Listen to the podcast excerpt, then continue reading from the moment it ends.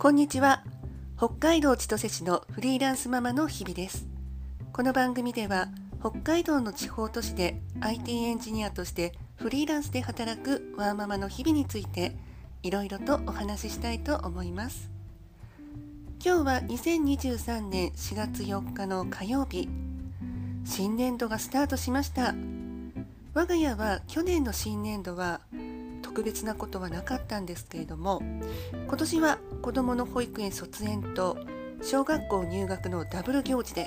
かなりバタバタの年度替わりを過ごしました。そんな中車検が重なって車がない日があってたくさん歩きました。車生活で足がなまっていたらしくふくらはぎがパンパンになっています。もう少しで落ち着いたら朝のお散歩か自転車生活を取り入れて運動量を少し上げようかと思っています。はい。今日は小学校入学後のママの私の時間の使い方についてお話ししたいと思います。小学校になると保育園と違って親の送り迎えがなくなるんですよね。自力で学校に行ってくれるとはすごいなって思っています。でもまあ最初の数日は朝は途中まで見送りに行こうかと思っています。で8時に小学校到着なので10分前だいたい7時50分ちょっと前かな？それぐらいには家を出るのかと思います。そこから帰宅するまでがママのフリータイムということになります。帰宅時間は曜日によって違うらしいのですが早くて12時頃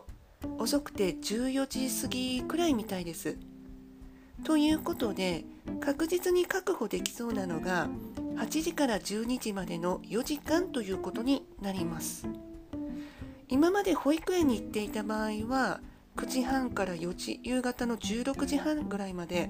7時間確保できていたのでやっぱり短いですよね。本当は学童という放課後に児童館に子供子供を見てもらうことができる制度に申し込んでいたら7時間は確保できていたと思います。でも書類が面倒だったのとそろそろ子供がいても例えばあのズームするから静かにしててねって言ったら多少は聞くようになったので学童には申し込みませんでした。なので時間の使い方を保育園時代とは変えないといけないなと思っています。保育園時代は朝子供を送ってからそのままスーパーに行って買い物したり郵便局だったり銀行だったりなどの外回り用事をついでに済ませてから帰宅していました。でも小学校が始まったら自分は朝外に出る必要がなくなるので後回しにしようと思っています。8時から12時までの4時間は集中が必要な仕事をする時間に回そうかと思っています。これ今までの仕事の仕方とかなり変わってくるんですよね。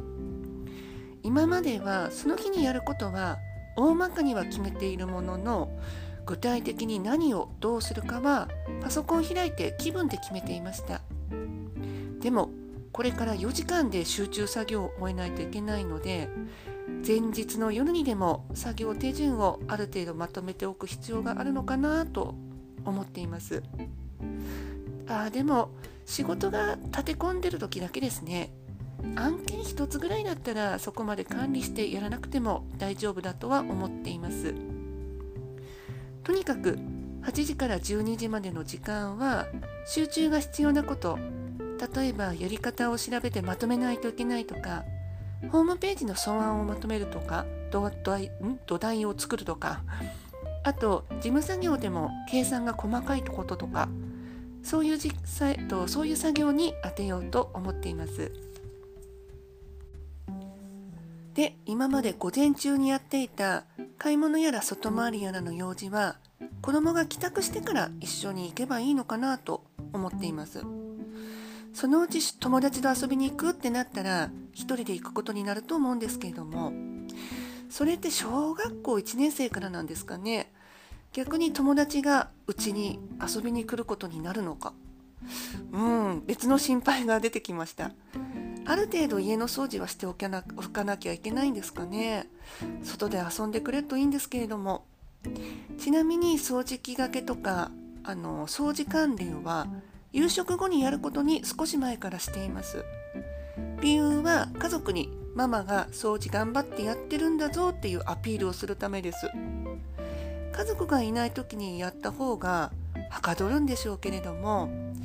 ママが頑張ってるから綺麗なんだぞってアピールした方が私のやる気が出るなと思ったので。仕事時間の確保の仕方についてはこれから実際に小学校授業が始まったからですね。始まってみないと何とも言えない部分もありますしでも今のところこうやろうと思っているということをお話ししてみました。はいそろそろクロージングにしたいと思います。次回はまた2週間後の火曜日か水曜日に配信したいと思っています。よろしければまたお付き合いください。ではまた次回お会いいたしましょう。